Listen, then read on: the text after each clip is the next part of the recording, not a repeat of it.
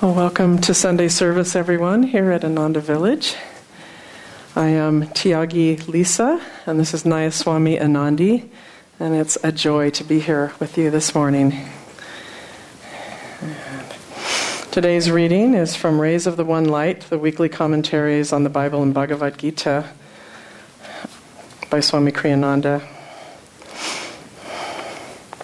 Truth is one and eternal. Realize oneness with it in your deathless self within. The following commentary is based on the teachings of Paramhansa Yogananda.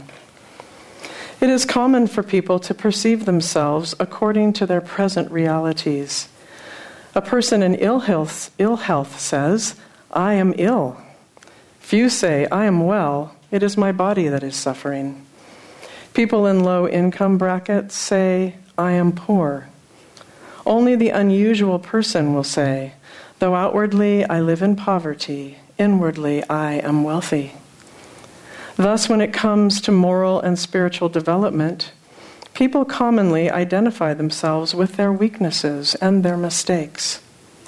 They consider it almost a sign of humility to say, I am a sinner. Though, in effect, what this means is that they identify themselves with their sinfulness not with the soul's power to transcend all limitations in God. The great masters, including Jesus Christ, have always emphasized the divine potential of mankind. To encourage us, they address us as children of light, not of darkness. The Bible in the Gospel of St. John, chapter 3, makes the point that our true home is not the mud of this earth but the light of heaven. No man hath ascended up to heaven, it tells us, but him that came down from heaven. This passage continues Even so, the Son of Man who is in heaven. Emphasizing that Jesus, though he lived on earth, is perceived by the eye of wisdom as conscious, even in human form, of his true reality in heavenly spheres. The way to know God is to live in godly consciousness and not to bewail our imperfection and our distance from God. Jesus said, Blessed are the pure in heart, for they shall see God. And the Bhagavad Gita states, Seekers of union with the Lord find him dwelling in their own hearts. But those who, lacking in wisdom, seek him with impure motives, cannot perceive him, however much they struggle to do so. If you want to know God, Paramhansa Yogananda said, live in the thought that you have him already. Thus, through Holy Scripture, God has spoken to mankind. Oh.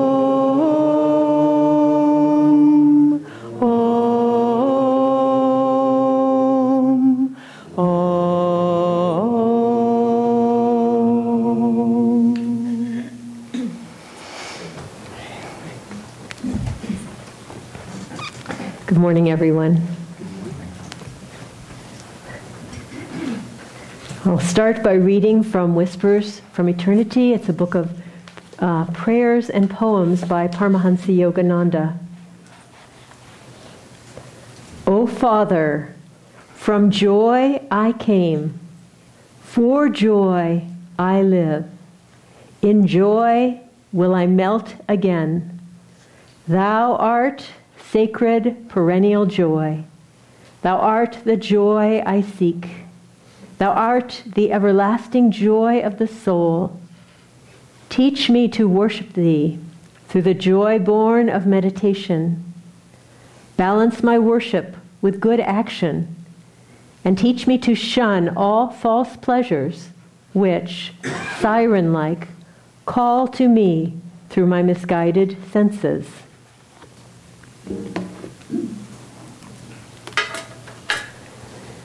Well, in one of his talk tapes, Yogananda was quoting that first line of this reading from Joy I came, for joy I live, in sacred joy I melt, which is from his beautiful poem Samadhi.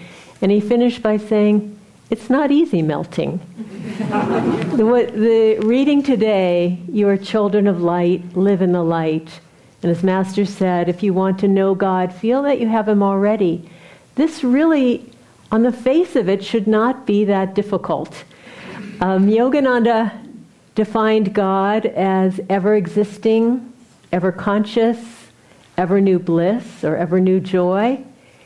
And he said that God made this creation from himself, that the very fabric of every one of us is existence, is consciousness, is bliss. That is our nature. And so to live in that nature, it should be so easy. But there's a reason that we're here at Sunday service trying to be inspired to remind us to do that because it's not that easy. Um, Yogananda defined God as a magnet of love. So he's made of pure love, and, and love draws things to it. And we're made of the same substance of, God. And so we would be just drawn back into him if there were not another force in creation. So, in order for us, for this creation to be here, there had to be, there is God, the supreme force, but there had to be another force. And that force in India they call Maya or delusion. In the West we call it Satan. It's a force of pulling us into separateness.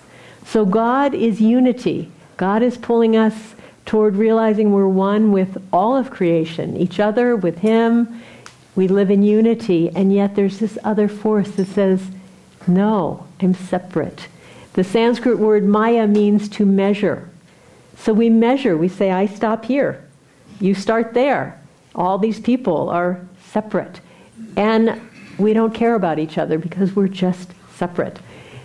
So we have to always be dealing with this pull to be separate to be not, God is pulling us toward universal consciousness. This is pulling us toward unconsciousness, toward unawareness.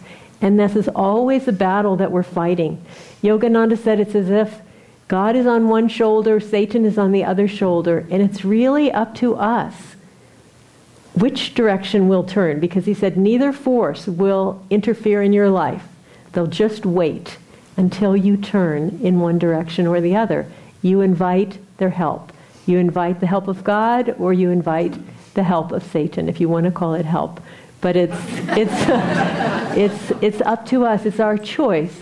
And so he also said that if you're not moving forward spiritually, you're moving backward. Now, I've always found that to be a horrifying, actually, concept.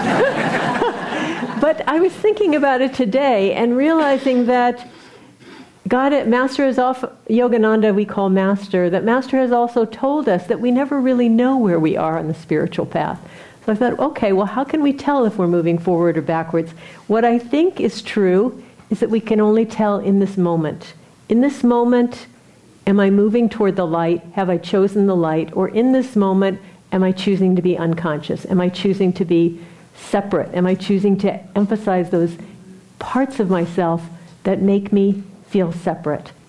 So I wanted to talk this morning about ways that we can focus on our true nature as children of light. And the first of these is to feel that everything in our life is coming to us from God. Um, in Ananda Village, we have um, several groups right now who are studying the essence of the Bhagavad Gita that was written by Yogananda and remembered by Swami Kriyananda.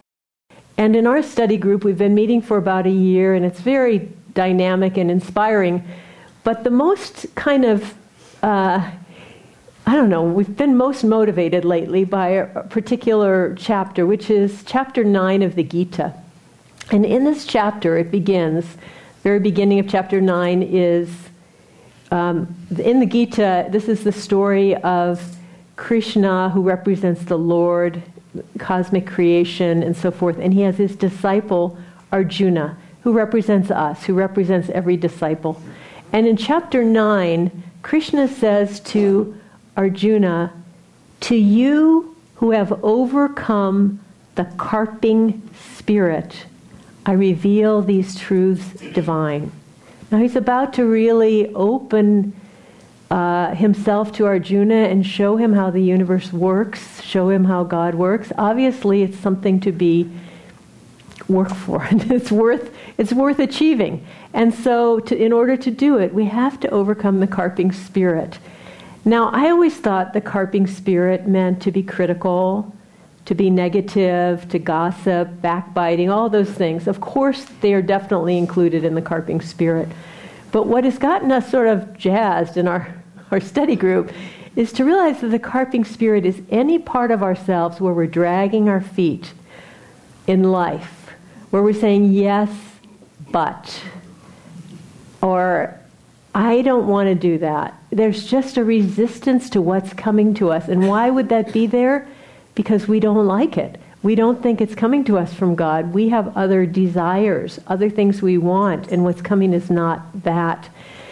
So one of so we've been exploring that and one of the I think I can say this at Sunday service. One of the men, I thought it was very cute. He's, he's finding that this kind of criticism in his mind comes in, and he says, Oh, what a load of carp. but, but one of the women, Willow, said something really important. From reading that chapter, she said, I realize that any time I'm unhappy, that is carping spirit. Isn't that important to realize. Anytime we're unhappy, we're dragging our feet. We're saying, no, this current reality is not what I want. I'm unhappy with that. And instead, we really, if we want to move toward freedom, we really have to begin to embrace everything that comes as coming to us from God. And so he gives us guidance in, in chapter 9. He says, in order to do this, live more in your heart live in the calm intuition that there's a rightness to things. Swami Kriyananda used to tell a story, and I, I can't find it in his writing anywhere, but I remember the story, I believe, accurately.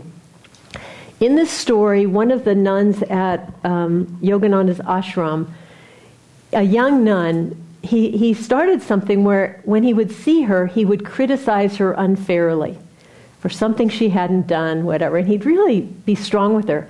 And she would immediately get all upset and, no, that's not true, and I didn't do that, and, you know, it's, it's not what happened. And, and then he would go away. And then the next time he saw her, same thing. Criticize her for something else she hadn't done. And she would get all upset and, and then again and again, and it kept repeating itself until one day he criticized her unfairly, and she just looked at him. She said, Yes, Master. And he said, Good. I was just trying to make you more docile. Now, that's a story, actually, that I never understood.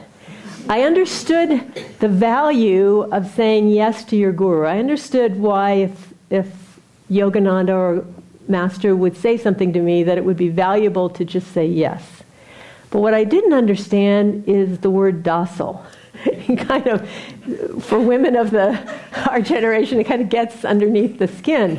But, but when I read this chapter on the carping spirit, I understood the value of what docile was.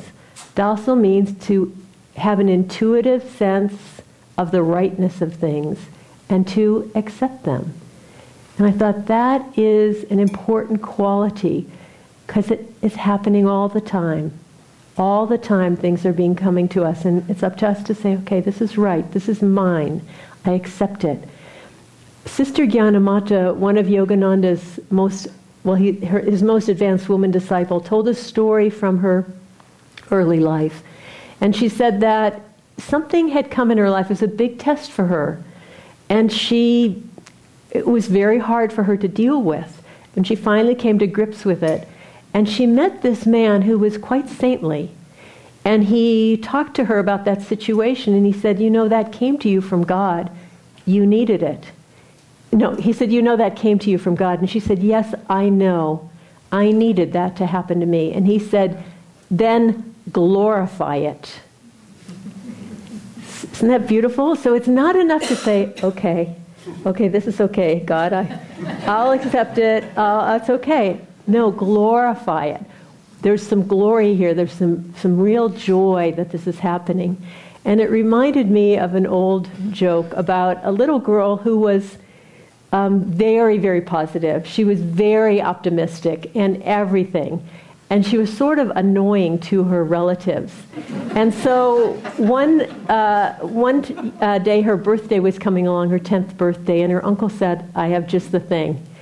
I'm going to put a pile of horse manure. I've always given her really nice, really nice gifts, but this birthday I'm just going to give her horse manure. So she came and greeted him on her birthday, and he said, Well, your present's in the backyard. And she ran outside and she came and said, Oh, Uncle, thank you. Thank you so much. Thank you. And he said, What do you mean? It's, it's just horse manure. And she said, Yes, but there's got to be a pony somewhere.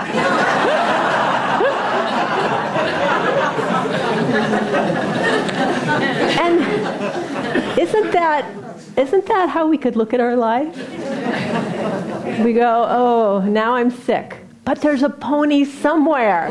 You know, oh, now I have financial difficulties, but somewhere in it there is what I next need. When we were growing up, um, there was a game that we used to play. I don't know if people nowadays play it, but it's called pick up sticks. And you would pick, the sticks were like very big toothpicks, about that long, and you would sort of throw them down. And what you had to do is you had to pick up the top stick so that you didn't move any of the other sticks. And so each person would just find the stick that was kind of next in line that wouldn't be under anything, would just be on top of everything, would be the next one to be removed. And I started to think about our spiritual life and our life with the Guru as being like that. You know, we, I remember when I came on the spiritual path and you start to meditate and you really start to feel some blessings from the past, I think, past experiences of meditation, and you feel like this is going to be easy. Just a little more of this meditation is just a straight shot from here, and I'll be free. And then you discover it doesn't work like that. And it really is like pickup sticks. You see just your desire for love, your desire for God realization, but the Guru sees all the sticks that are in the way between you and them. Oh, you need to have more energy. Therefore, you're going to have some financial difficulties so that you can raise your energy because you need that energy for God realization. Okay, pick up stick. You know, you need to learn how to surrender. You're going to be sick for a very long time. It has to be removed. It has to be removed before you can be free. And we don't know the big picture. We just see what's right in front of us. But the Guru sees your life and what you need when, and he's just sending it at the time you need it. So we have to, and I say this, I mean, it's easy to say this, uh, but you know, to be honest, this is very hard to do. It's not, it's, but it's, it's something we want to do, to just say yes. Yes, I accept it. I accept it with happiness because I know that underneath it, intuitively, this is mine. This is the next step for me. The next quality to help us stay connected as children of light is to give everything back to God. He's giving everything to us. We want to give everything back to Him, especially that which is blocking our energy, that which we identify with as our shortcomings, to give it back to God. There's a beautiful story. Um, it's a fictional story, obviously, as you will see, but it's, it's very meaningful that took place on Christmas evening. Not the night before, but the, that night after all the excitement was over and the Magi had left and the shepherds had left and the, uh, Joseph and Mary were asleep. And there was just a little boy standing in the corner. And the baby Jesus said, Come over here. And he was sort of shy. He said, What are you afraid of? And the little boy said, Well, I don't have anything to give you.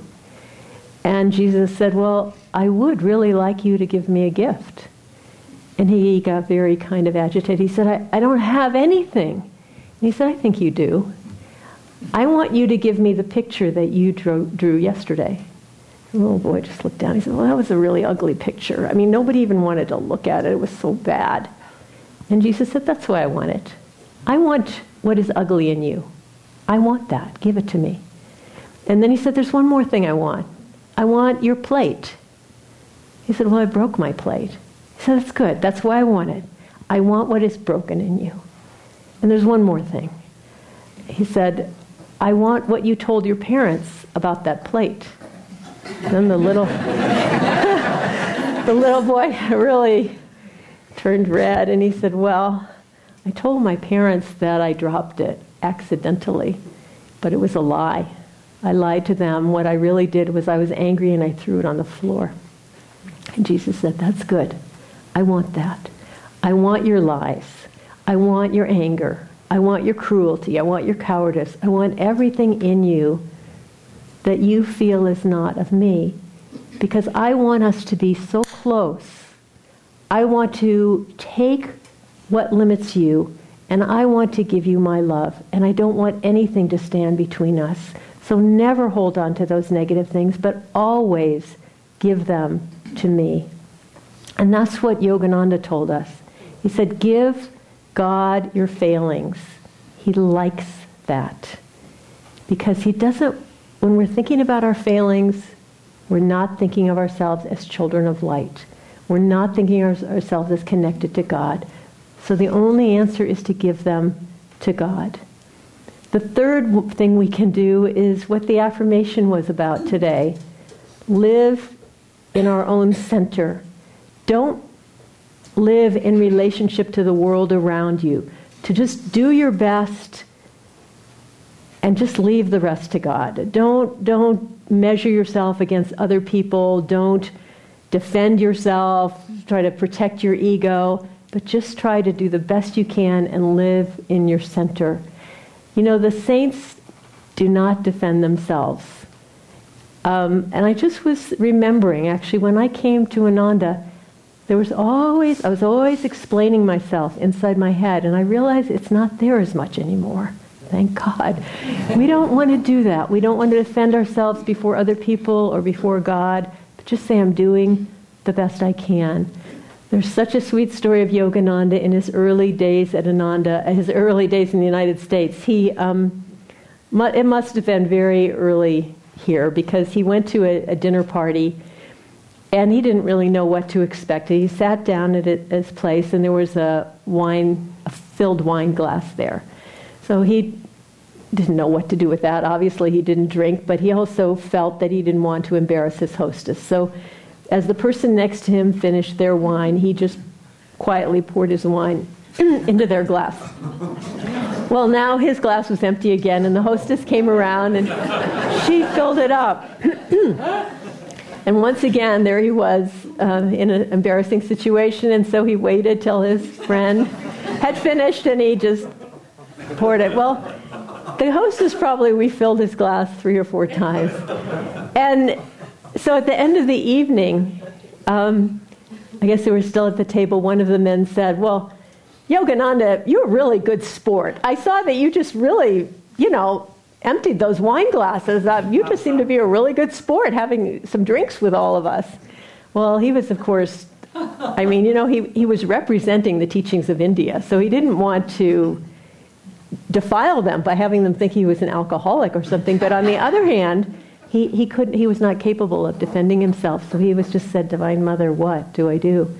And then another man piped up and he said, Oh no, I saw him pouring his wine into the, his neighbor's glass, and at that point his neighbor slid off the chair and onto the floor. And so it was taken care of for him. He didn't have to defend himself because God took care of it, and that's, that's the way it is.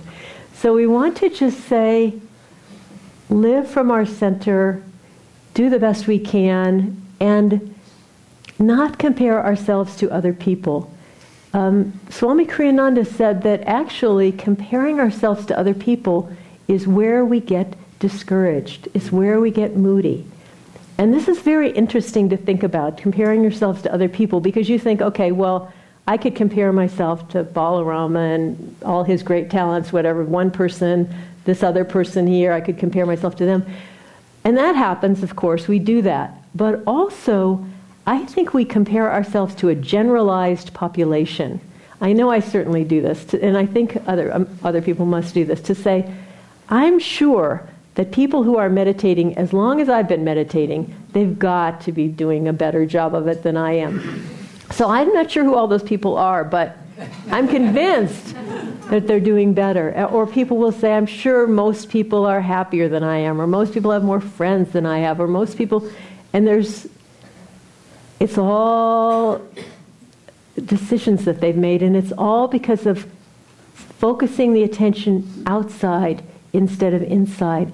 And that quality is a deadly quality because um, getting discouraged, Yogananda said, discouragement is the greatest tool of Satan for the devotee.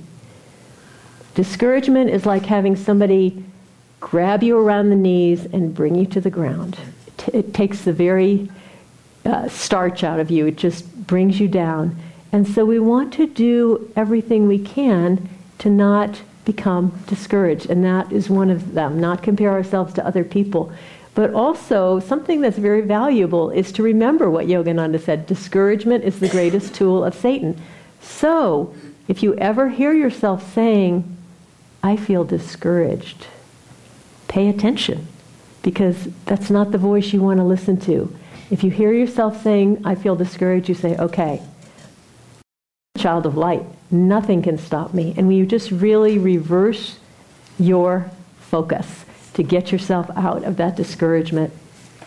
And the last thing to help us is to, of course, and the foundation of all of it is we have to spend some time in meditation.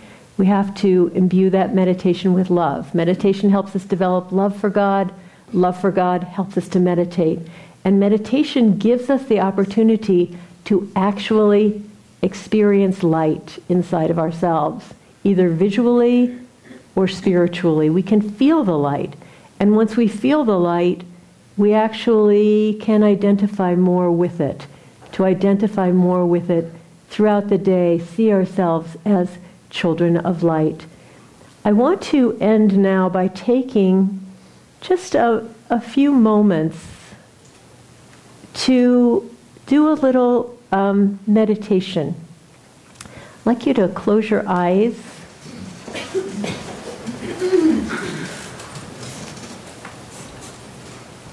And to tune into yourself as a soul, not as a person, no personality, no history, no future, no family, no connections, no desires.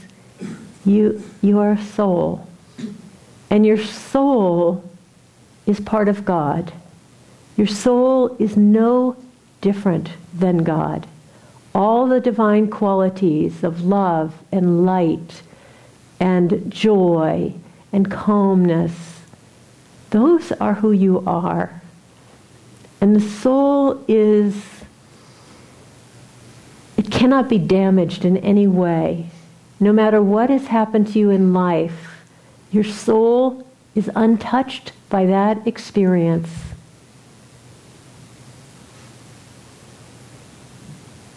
It cannot be injured, it cannot be defiled in any way just tune into that quality which is who you truly are.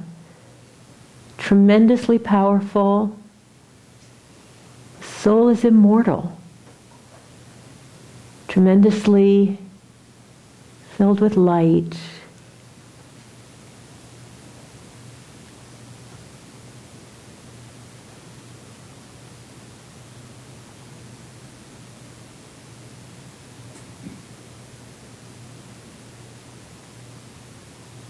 And hold on to that part of your being. This is who you really are. Nothing else, nothing less. This is the light within you that is who you really are. Let's try to remember to live in that light. Om.